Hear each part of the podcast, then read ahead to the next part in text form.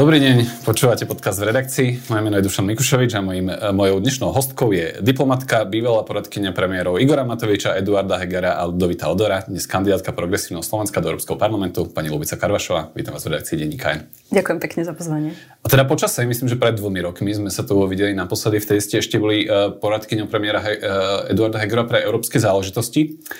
O diplomatoch sa hovorí, že by viac menej mali vedieť reprezentovať krajinu bez ohľadu na to, akí jej politici vládnu. Uh, súhlasíte? Súhlasím, že diplomat zastupuje v prvom rade záujmy krajiny, v tomto prípade Slovenska, bez ohľadu na to, aká politická garnitúra je pri moci. A, a to bol vlastne jeden z dôvodov, pre ktorý som aj po voľbách minulého roku v septembri zostala pokračovať v štátnej správe s tým, že som mala ambíciu uh, nemeniť každé 4 roky, nemeniť, nemyslím si, že je správne, že, že štátna správa alebo aj diplomati by mali odchádzať alebo byť odidení. Čiže pokračovať v nejakej snahe uh, naďalej budovať rešpektované proeurópske Slovensko v Európskej únii ako silného partnera. A, a s touto ale. ambíciou, áno, som pokračovala ďalej a príde ale ale do nejakého momentu, kedy som si uvedomila, že z tej pozície, v ktorej som bola, v štátnej správe už nedokážem túto ambíciu ďalej naplňať. Asi povedzme si, vy ste nezostali na úrade vlády uh, po tom, čo, čo tam teda nastúpil uh, pán Fico, čiže vy ste prešli kam? Prešla som na úrad podpredsedu vlády, bola som u uh, Petra Kmeca uh-huh. ako generálna riaditeľka jednej z sekcií. OK. A teda, že čo bol ten moment, kedy ste si uvedomili, že, takto to, že, že aj tá ako keby služba krajine bez ohľadu na to, kto je aktuálne pri moci, má svoje limity? No ten moment bol relatívne nedávno. Samozrejme, ako každý človek mám aj nejaké svoje osobné hodnotové princípy, nejaké vnútorné nastavenie, presvedčenie, ktorému som verná. A ten moment bol trestný zákon, ktorý teda bol schválený v parlamente a nie len čo bolo schválené a že taká zásadná systémová vec, ktorá naozaj zasahuje široko e, trestné zákony a spoločnosť a systém ako taký v justícii sa schváli v skrátenom legislatívnom konaní, Pričom opakovane dostávame varovania e, zo strany Európskej komisie, ktorá je, že strážca zmluv, strážca európskych pravidel, strážca hodnot, na ktorých je únia postavená, čo je aj teda právny štát. A teda táto entita zasiela opakované varovania, nerobte to, neschvalujte to v skrátenom konaní, konzultácie evidentne nemáme doriešené a vnímame ohrozenie právneho štátu. Na druhú stranu, politik Smeru, keby to sedel, tak by vám povedal, že možno by to nezasielili, keby bonzáci v Európskom parlamente z opozičných strán by nehovorili škaredo o Slovensku. Uh, no, je mi prekvapením, teda jednak by som rozdelila, že jedna vec je Európsky parlament a jedna vec je Európska komisia. Európska komisia je inštitúcia, ktorá zo zmluv jej vyplýva povinnosť chrániť právny štát a chrániť hodnoty únie. Mm-hmm. To nie je nejaká politická entita zložená ani z progresívcov, ani zo žiadnych iných politikov. Je dôveryhodná a musí byť rešpektovaná ako inštitúcia. A teraz tváriť sa, že tu progresívne Slovensko, že nejaká politická strana v nejakom členskom štáte má akože taký výtlak v Európskej komisii a v inštitúciách, že taký výtlak, že normálne dokáže aktívne bojovať proti vláde v nejakej krajine zvolenej, že to je, že ako neviem si to ani predstaviť, ako že príde že, mi to absurdné. A ešte, že, že nástrojom toho boja Európska komisia. A že nástrojom toho je boja Európska komisia, že toto sa, ako ja poznám inštitúcie, 13 rokov, 5 rokov som bola v Bruseli, Viem, ako tie inštitúcie fungujú a toto sa proste nedeje. Že taký výtlak nemá proste nejaká ešte nebude aj opozičná strana nejakého členského akože štátu. Akože, čiže akože... Pre, prekvapenie prišli by na to sami, že tam je problém, hej? Prišli, ja myslím si, že na to prišli aj sami. A, hej, a vy hovoríte, že, že zlomový moment bol trestný zákon. Z pohľadu zahraničnej politiky a zahraničnej služby nemalo tých zlomových momentov, tých vydesení prísť viac? Akože keď prišiel Juraj Blanár šťuka do uh, rybníka s kaprami, to pre vás nebol problém? Alebo výroky Roberta Fica opakované voči mm. Ukrajine, že to nebol ten moment, kedy ste si povedali, že idem od toho preč? Samozrejme, že aj v oblasti zahraničnej politiky to kormidlo a to smerovanie uh, vnímame všetci ako diplomati, uh, že sa posúva na východ a, a vzdialuje nás reálne od hodnot aj od Európskej únie ako krajinu, čo je v priamom rozpore s tým, o čo som sa ja 13 rokov snažila. Takže samozrejme, že som to vnímala veľmi citlivo od začiatku ale boli tu dané isté garancie na úvod a ja som teda človek, ktorý... O, o teraz od, od Petra Pellegrini? Aj od Petra Pellegriniho a od hlasu. Že, že on bude strážcom euroatlantického smerovania Slovenska? Že bude, poprvé áno, že budeme pevne ukotvení v EÚ, aj v NATO a po druhé, ak by aj hrozil nejaký odklon od takejto skutočnosti alebo od hodnôt, od ukotvenia, tak sa tu rázne zakročí. Čiže... A vy ste verili Petrovi Pellegriniu? Tak e, verím, že ak dá niekto nejakú garanciu, napríklad ja keď niečo poviem e, a, a, a vyslovím to v nejakej akože skupine ľudí a nebodaj ešte verejne, tak akože si za tým stojím, lebo ja si vážim e, dohody. Teraz, vážim... teraz nechcem byť cynický, ale to teda akože s týmto nastavením vstupujete do politiky, viete o tom? No, to bol jeden z tých dôvodov, ktorý mňa viedol k tomu, že dobre, že ak tu teda máme reprezentantov, ktorí sľubujú, že budú garantovať nejaké ukotvenie a nejaké proeurópske smerovanie. A teda postupom času pri reálnych krokoch sa ukáže, že to nie sú schopní robiť a urobiť, tak áno, potom aj ľudia ako ja, ktorí nemali politické ambície, lebo chceli slúžiť tejto krajine, tak majú pocit, že musia do toho zápasu vstúpiť, pretože asi nás musí byť viac a asi sa musíme viac ľudí postaviť za Slovensko a za zabojovať za to, aby bolo proeurópske. Späť to považujete za chybu, že ste vlastne skúsili dôverovať slovám Petra Pellegriniho? Nepovažujem to za chybu. Myslím si, že bolo fér dať šancu. Uh-huh. Čo sa zmenilo konkrétne znútra zahraničnej politiky? Lebo my sme samozrejme, že tie, tie prejavy na vonok jednak videli a jednak sme asi mnohé mohli očakávať. Tá retorika Roberta Fica napríklad voči Ukrajine ale Európskej, komi- e, Európskej únii nie je úplne iná, než mal pred voľbami. To nie je tak, že sme nemohli čakať, že sa to stane, aj keď áno, ja si pamätám to, že keď príde niekto k moci, tak vždy sa to trochu zmierni, no zatiaľ to tak úplne nevyzerá. Ako to vyzeralo znútra? Že ako sa vlastne pred, e, pretvárala tá zahraničná služba Slovenskej republiky po príchode Juraja Blanára, ale teda možno aj pána Kmeca na post e, vicepremiéra? Možno by som začala ešte tým obdobím pred nástupom vlády, kde sa akože nezvyčajne dlho hľadal minister zahraničných vecí, mm-hmm. že veľmi nezvyčajne dlho. A medzi diplomatmi už vznikala nejaká taká obava, že, že to nie je dobrý signál.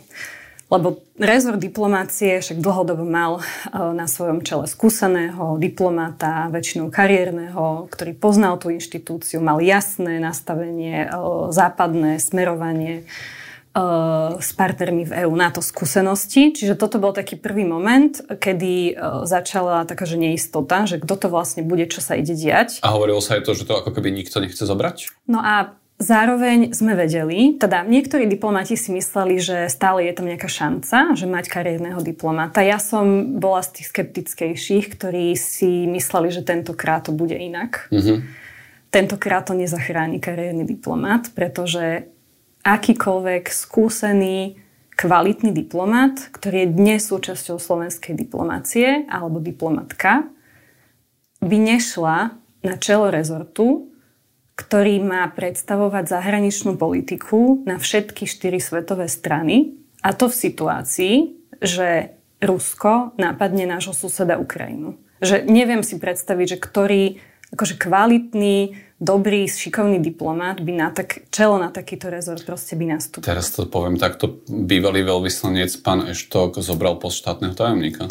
Tak e, rezort, čelo rezortu povedzme, že je minister a že že štátni tajomníci sú akože tie kúty. Mm-hmm. Toho okay. Dobre, a teda povedzme si, že čo sa dialo po nástupe Juraja Blanára? Uh, po nástupe Juraja Blanára uh, boli očakávania, že teda akým spôsobom sa minister zhostí tejto pozície, s ktorou nemá skúsenosť. Uh, z môjho pohľadu, aj z pohľadu si mnohých partnerov, alebo teda ukazuje to aj vývoj okolo nás a možno nejaké jeho pôsobenie, že je irrelevantný minister zahraničných vecí, lebo o veciach rozhoduje a komunikuje ich premiér Fico. Mm-hmm. Takže zároveň myslím, že mnohí diplomati majú jasno v tom, že aká má byť zahranično-politická orientácia Slovenska, čo by sme mali robiť.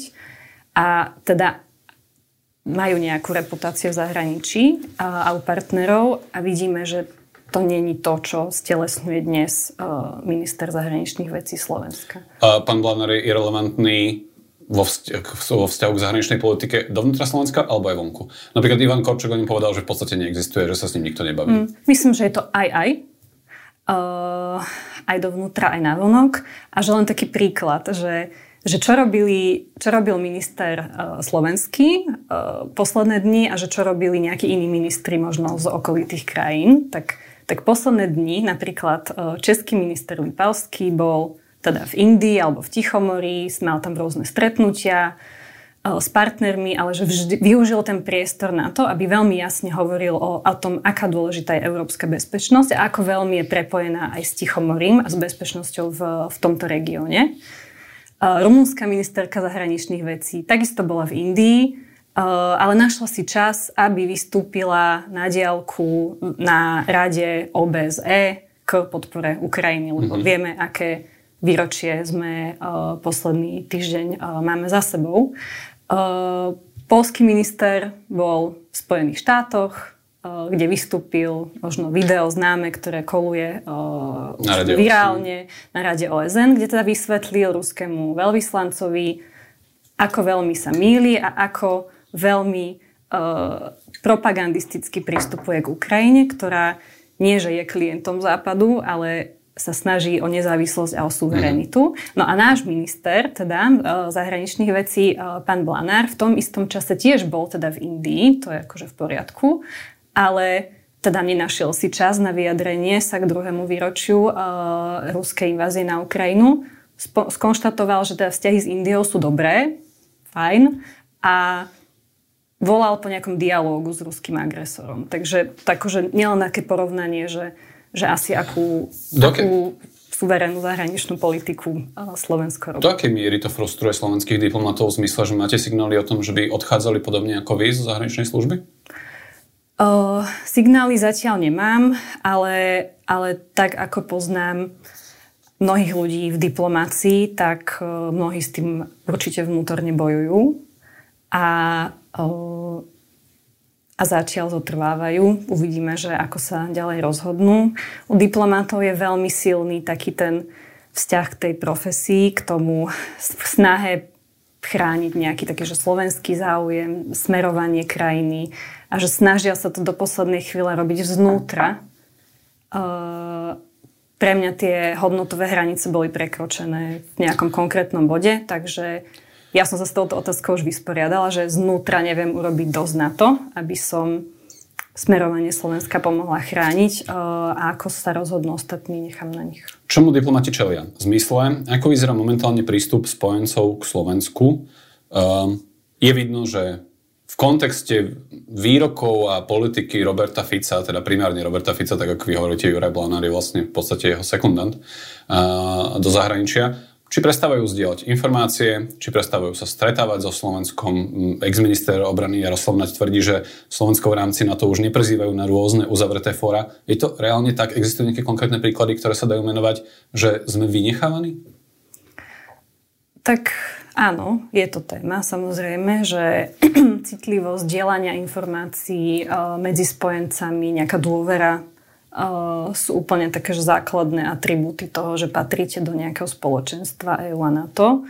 Čiže v situácii, že vás napríklad prestížny aj uh, francúzsky denník akože aktívne označuje za proruského slovenského premiéra, uh, je to pre partnerov a spojencov problém. Takže uh, sú prípady aj z nedávnej minulosti, aj, aj ten včerajšok bol toho príkladom, alebo predvčerajšok myslím Paríž, že nenutne sa s nami ráta na formátoch, kde nemusíme byť uh, formálne. Čiže iná je Európska rada, kde mm-hmm. akože každá svoja krajina má proste povinné zastúpenie na úrovni lídra a iné sú formáty, kde si môžete vybrať, že s ktorými partnermi. Hovoríte si príklady z minulosti, ako vieme niečo menovať, že, že kde sme reálne neboli prizvaní?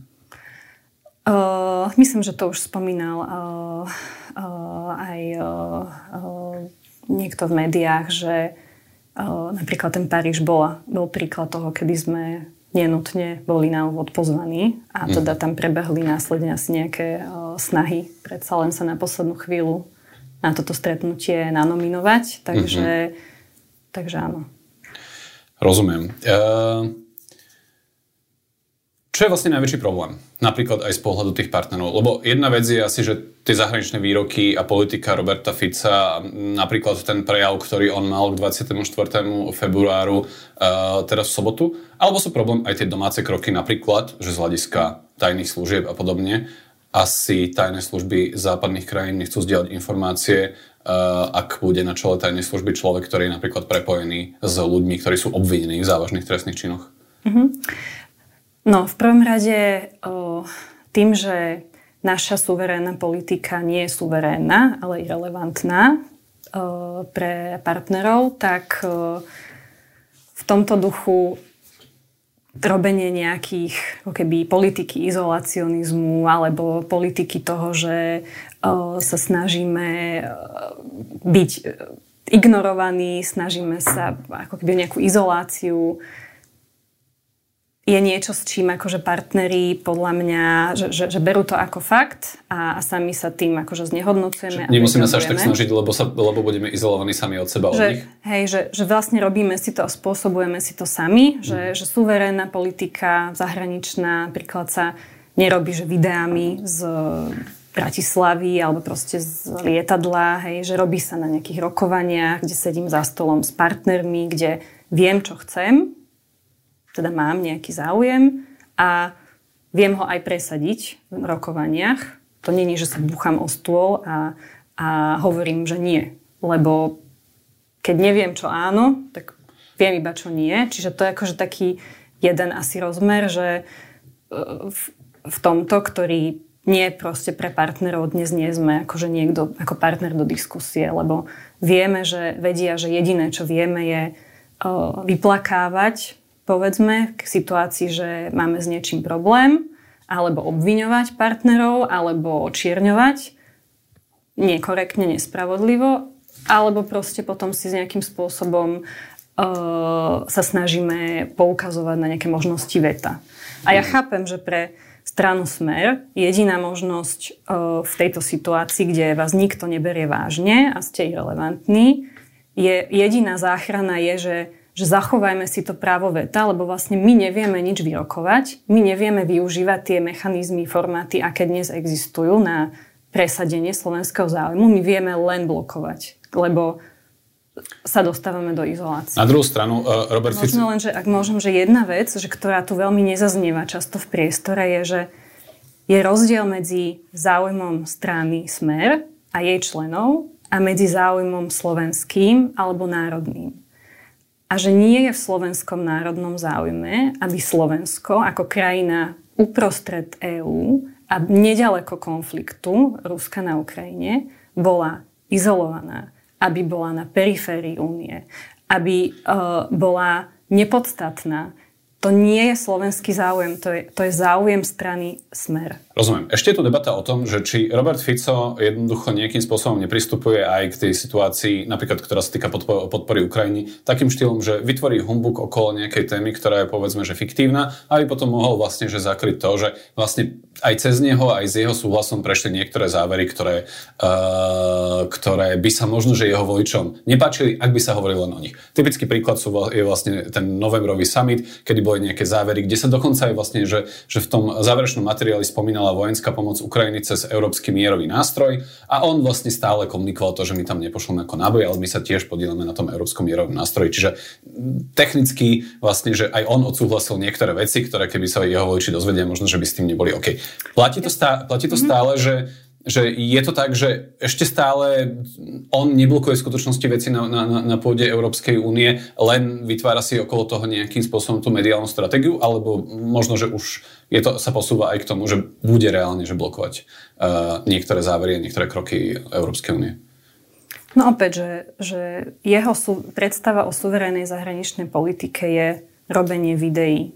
Čiže pokiaľ je to o tomto, tak tam akože nevidím nejaký priestor ani dôvod pre neho, hej, že aktívne do tých rokovaní vstupovať, čo asi sa ani nedeje, lebo tam tá potreba asi nie je. Čiže je to taká dvojtvárnosť e, voči svojim vlastným voličom doma, ale v zahraničí v zásade som ticho a ako keby neriešim, že nesnažím sa presadiť nejaký slovenský zem, že, že táto, tento typ politiky, že prináša, že čo to prináša občanom, že aké nové hodnoty alebo aké nové, aké záujmy pre o, slovenských občanov tento typ akože suverénnej zahraničnej politiky priniesol. Môžem, môžem k tomu také doplnenie. Počúval som teraz nie veľmi korektný český podcast Kecia politika, kde hodnotili slovenskú a maďarskú zahraničnú politiku. A oni vlastne hovorili, že ešte aj ten Viktor Orbán je vlastne aspoň svojím spôsobom trhovec, ktorý si niektorými tými krokmi, napríklad oddelovaním schválenia vstupu Švedska do NATO, vie vyhandlovať nejaké veci, lietadla a tak. Zatiaľ, čo Robert Fico, teda toto zaznelo v tom podcaste, vlastne len vyplakáva a nerobí hmm. nič a, a nejakým spôsobom len všetkých obvinuje. Že je v tomto ešte rozdiel medzi Orbánom a, a Ficom, že Orbán aspoň tie nástroje využíva síce cynicky, ale povedzme, že profituje z nich? No, ja nie som veľký fanúšik vytlkania nejakého kapitálu alebo vydierania uh, jednej krajiny, ktorá akože tým, že drží v šachu všetkých ostatných, tak systematicky... Hej, to, že... akože to fanúšik nie sme no, nikto, ale že, že či je v tomto aspoň, akože či ešte takto ten cynický ten rozdiel... Takže ťažko sa mi to takto ako keby hodnotí, lebo pre mňa Viktor Orbán nie je vzor, eh, ktorý by sme mali používať, alebo ku ktorému by sme sa mali približovať, že, že pre mňa sú vzor úplne iní politici európsky, ktorí akože chápu, čo to je líderstvo v ťažkých časoch, chápu, čo to je spolupráca, chápu, o čom je európsky projekt, chápu, ako sa presadzujú slovenské záujmy. Že, že nemyslím si, že, že Slovensko má, myslím si, že Slovensko má naviac, ako porovnávať o, sa s Viktorom Orbánom. Robert Fico v januári absolvoval stretnutie s ukrajinským premiérom Denisom Šmihalom. Uh, rozumiem, že vy ste už tedy neboli na úrade vlády, ale podielali ste sa nejakým spôsobom na tejto návšteve a na príprave tej návštevy? Uh, áno, podielala. Boli sme teda u podpredsedu vlády uh, Petra Kmeca, ktorý zároveň vlastne získal kompetenciu cez uh, kompetenčný zákon uh, zastrešovať obnovu a rekonštrukciu Ukrajiny a zapojenie slovenských subjektov do nej. To bola jedna z iniciatív, ktoré sme mali a ktoré ja vnímam ako dôležité pre Slovensko do budúcnosti. A, takže aj preto takéto niečo vzniklo v novej vláde. A Čiže podielali sme sa na príprave, tá príprava bežala na úrovni podpredsedov vlád v tomto prípade, čiže aj to je trošku taký možno neštandardný režim, ako uh-huh. to mhm. bývalo v minulosti. Uh-huh. Uh, a teda s môjim tímom a, uh, a teda nakoniec aj bolo uh, pripravené rokovanie v, v Užhorode. Spýtam sa aj k, e, k tej rekonštrukcii, ale základná otázka, že Užhorod. Je normálne, že sa premiéry stretnú v Užhorode? No nie, nie je to normálne, nie je to štandardné, že Užhorod nie je hlavné mesto Ukrajiny, uh-huh. je to Kýv. A štandardné je, že predseda vlády po zvolení absolvuje nástupné návštevy vo viacerých e, krajinách, minimálne v susedných, ale samozrejme chodí sa symbolicky e, veľmi skoro aj do Bruselu. Čiže je to zvláštne, že teda predseda vlády, na rozdiel od mnohých suverénnych politikov, teda západu, ktorí idú hlavne do Kieva, ako do hlavného mesta a dokonca idú niekedy aj ďalej a idú si pozrieť aj spustošené miesta, že ja sama som bola uh, v Kieve dvakrát za posledné dva roky, uh, tak, uh, tak náš predseda vlády, slovenský premiér Fico, ide ako sused proste maximálne do Užhorodu. A každý asi rozumieme, stačí, keby sme si povedali, že či, či by nám prišlo normálne, keby sa Robert Fico s polským premiérom stretol v Novom Targu a, a s, s rakúskym premiérom v Kice. V Kice. A prečo, prečo ten Užhorod? Akože, že odkiaľ vzýšla tá požiadavka, že to má byť Užhorod? Že bol za tým odpor Roberta Fica, aby vôbec, akože on naozaj nechcel autenticky ísť do Kieva? Uh, nebola som pri tom rozhodovaní o výbere miesta. Samozrejme, že, že toto je môj názor a uh, to, že je to taká pre Slovensko keby taká bezpečná voľba, že aj v minulosti boli situácie, kde sa robili návštevy a stretnutia v Užhorode, lebo ten región je hraničný, máme tam nejakú slovenskú komunitu, takže bolo asi okolo, je tam slovenská škola dokonca, čiže asi toto bol nejaký dôvod. A teraz ja nespochybňujem, že sa nemá do Užhorodu chodiť, len akože spochybňujem, že ten prvý krok má byť symbolický a mal byť o podpore suseda a tá, tá podpora sa robí v hlavnom meste. Užhorod je ale uh, aj ako región, mesto, ktoré uh, má potenciál sa rozvíjať a myslím si, že je to obrovská príležitosť pre, pre Slovensko a osobitne pre východné Slovensko, uh, ktorá sa dá najbližšie roky veľmi pekne využiť. Ako sa vám ako člo diplomatke, ktorá bola dvakrát v Kieve za posledné dva roky počula, počúvala veta, že v Kieve žiadna vojna nie je, ktorú predniesol Robert Fico? To je to absurdné.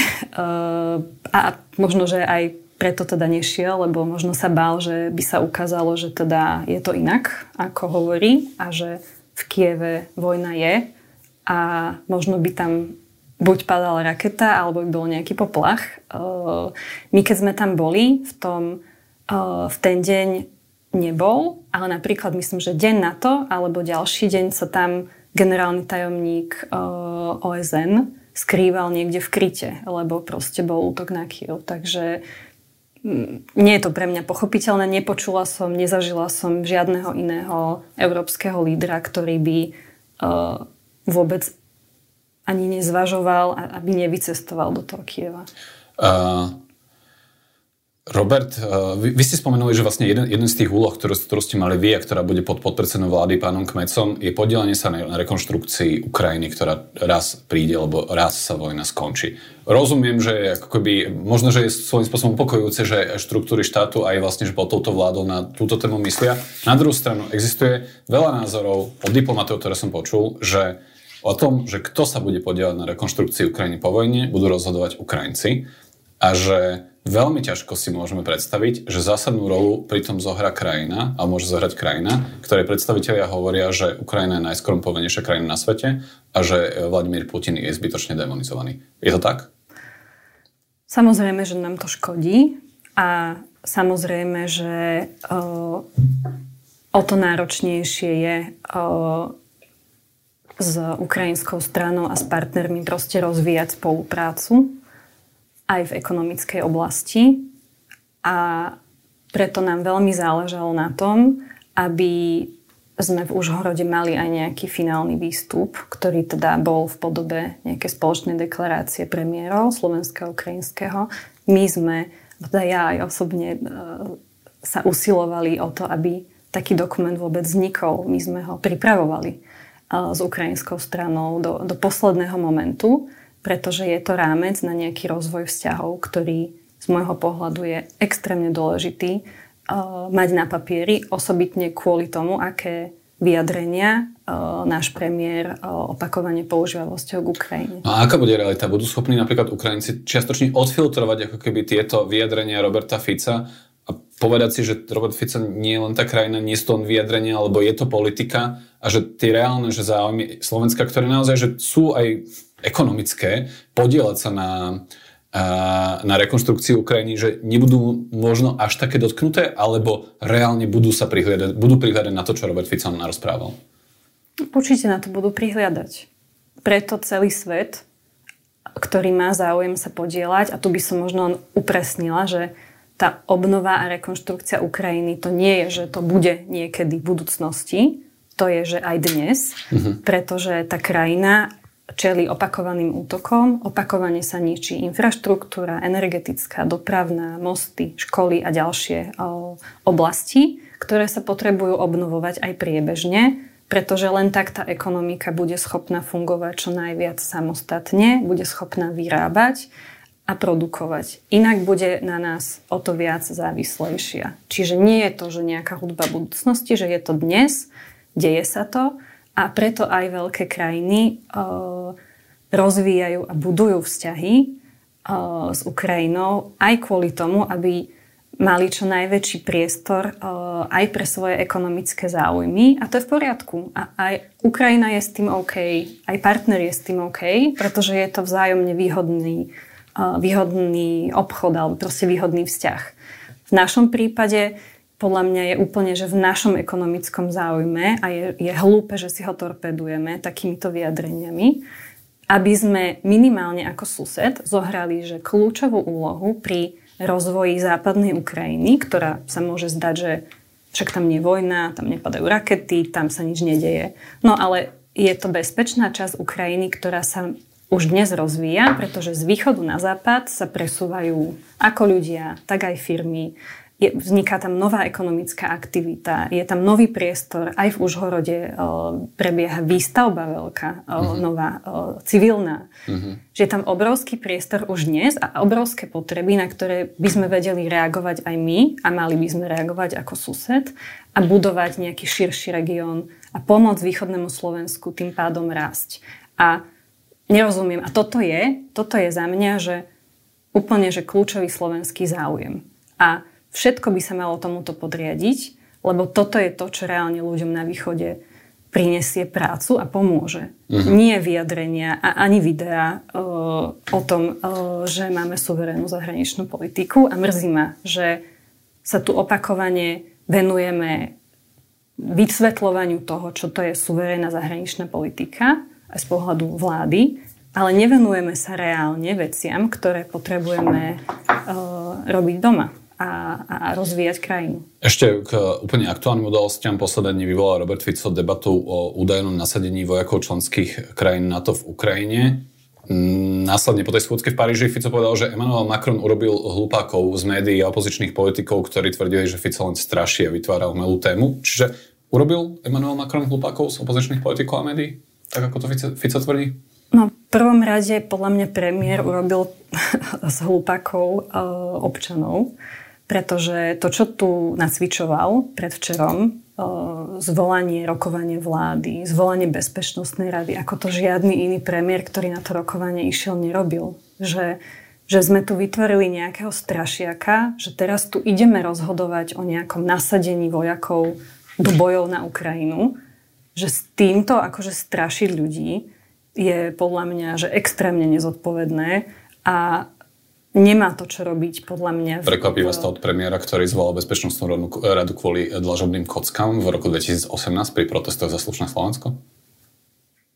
Asi nie, máte pravdu. Uh, OK, ale teraz akože vážne k tej, k tej téme, že bol prekvapivé to Macronové vyhlásenie, kde vlastne, že potvrdil, že, tá, že, že, že tá, táto otázka v zmysle akože bilaterálnych dohôd s Ukrajinou bola v skutočnosti otvorená. Je to prekvapujúce vyhlásenie? Lebo je to posun. Je, akože, tak bola som na nejakých rokovaniach aj v minulosti, ktoré sa týkali uh, rôznej vojenskej podpory Ukrajiny a že, že primárny cieľ to stretnutia v Paríži bolo poďme sa baviť o tom, ako môžeme viac, lepšie, efektívnejšie vojensky pomáhať Ukrajine. A na stole bol ako, ako veľká téma a veľká vec česká iniciatíva, ktorú podporilo 15 krajín, že poďme získavať ďalšiu muníciu z tretich krajín, že máme šancu proste 800 tisíc akože nábojov získať uh, navyše pre Ukrajinu. Že toto bola akože kľúčová uh, časť debaty, uh-huh. o ktorej to celé malo byť. A teda uh, slovenský premiér namiesto toho, aby teda participoval na tejto debate, tak si našiel nejakú inú tému, ktorá nie je na stole ani, ani akutná. Je jasné, že keď sa bavíme o nejakých že širokej palete možností vojenskej podpory Ukrajiny, tak sa bavíme o rôznych veciach. A áno, môže tam zaznieť aj téma o nejakom, že už, už dnes o nejakom cvít, možno technickom personále, alebo proste technickom, nejakom vojenskom personále, ktorý nejaký obslužný, ale, ale že v zmysle nasadzovania vojakov, do bojov na Ukrajine, že toto, toto nie je téma, všetci to odmietli. Pokiaľ, Čiže je to taká, že búrka... Pokiaľ viem, že, že aj tá, ako keby... Pohári vody, Že otázka ktorá... personály sa týka kyberbezpečnosti napríklad a podobných, Áno, ako keby... Odminovaní, že, akože, že veci už, už akože t- t- technický personál, že ako tieto veci nejaké prebiehajú už aj dnes, že to není teraz, že teraz nejakú novú tému sme priniesli a ideme tu príjmať zásadné rozhodnutie. A to, ako k tomu pristúpil premiér, všetci vedia, že ak sa majú zásadné rozhodnutia príjmať, tak uh, je to dopredu jasné a áno, potom sú nejaké mechanizmy, e, ktoré si predtým treba pripraviť, ale v tomto napríklad prípade je, a sám to premiér včera na V4 e, samite povedal aj na tlačovke, že táto vláda nikdy nebude súhlasiť s návrhom, nikdy nepredloží návrh do Národnej rady, o vyslanie nejakých vojakov na Ukrajinu, čo teda aj progresívne Slovensko odmieta. Nikto z progresívneho Slovenska by za toto nehlasoval ani to nepodporil. Čiže toto bol ten reálny mechanizmus, ktorý by sa použil v situácii, že by išlo o nejaké vysielanie, že by sa predkladal návrh vlády do parlamentu.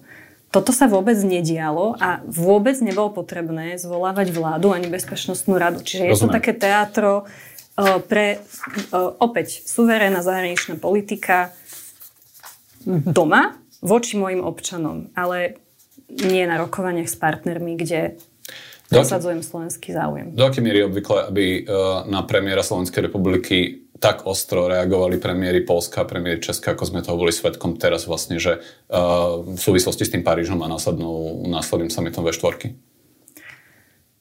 Nepamätám si také obdobie, možno ešte začias mečiarizmu. E, takéto niečo sa diať mohlo, ale odkedy som v diplomácii, nepamätám si, že by takýmto spôsobom otvorene, a to sú naši susedia, že to je, to, to je Česko, ktoré včera ako ľudia pred Lichtensteinským palácom protestovali proti slovenskému premiérovi apelovali, aby ho tam už nikto nepozýval do Prahy ani do Čiech. Že to je, to je taká hamba, že, že náš najbližší partner, ktorý podľa mňa znesie veľa, že znesie veľa a, a bol veľmi akože, citlivý, veľmi korektný v snahe spolupracovať, nechať otvorené kanály keď už ten má potrebu, ako premiér aj Fiala, sa vyjadriť veľmi otvorene k e, veciam a k tomu, čo rozpráva slovenský premiér, tak to je za mňa, že, že fakt bezprecedentné z toho, čo si ja pamätám. A je mi to veľmi ľúto, lebo zase sa vraciam k tomu, že Slovensko má naviac a že sme tu x rokov proste diplomáti po mečiarizme sa snažili budovať Slovensko, ktoré bude rešpektovaný partner a dnes to niekto háže do koša. Boli ste diplomatkou, dnes už v podstate budete političkou. Mm, ako sa tešíte na kampaň s týmto vašim backgroundom, s tými možno, že skúsenostiami, ale možno aj s tým vystupovaním, na, na, na, na, uh, ktoré vlastne ste zažívali doteraz? V tom zmysle, že, že už máte jasné, že kol, koľký budete na kandidátke Progresívna Slovenska? Tak mám tú informáciu, ale teda bude, celá kandidátka bude predstavená čoskoro. Dobre, hypoteticky, povedzme si, že budete mať rovnaké číslo ako Luboš Blaha a nejaká televízia vás e, pozve e, spoločne do debaty. Pôjdete? Teším sa na takú diskusiu. A trúfate si na to? Mm, myslím, že s mojím profilom, a teda s nejakou bruselskou skúsenosťou, uh, 5-ročnou, s, s kontaktami, ktoré mám možno naprieč Európou, e, s ľuďmi v rôznych pozíciách, s tým, že v Európskom parlamente neplatí právo veta, čiže keď tam nejaký europoslanec ide s touto ambíciou, tak asi narazí, lebo v Európskom parlamente budujete koalície, budujete spojenectva, e, musíte akože ovládať, áno, aj diplomáciu, mať vybudované vzťahy, vedieť presadiť záujem.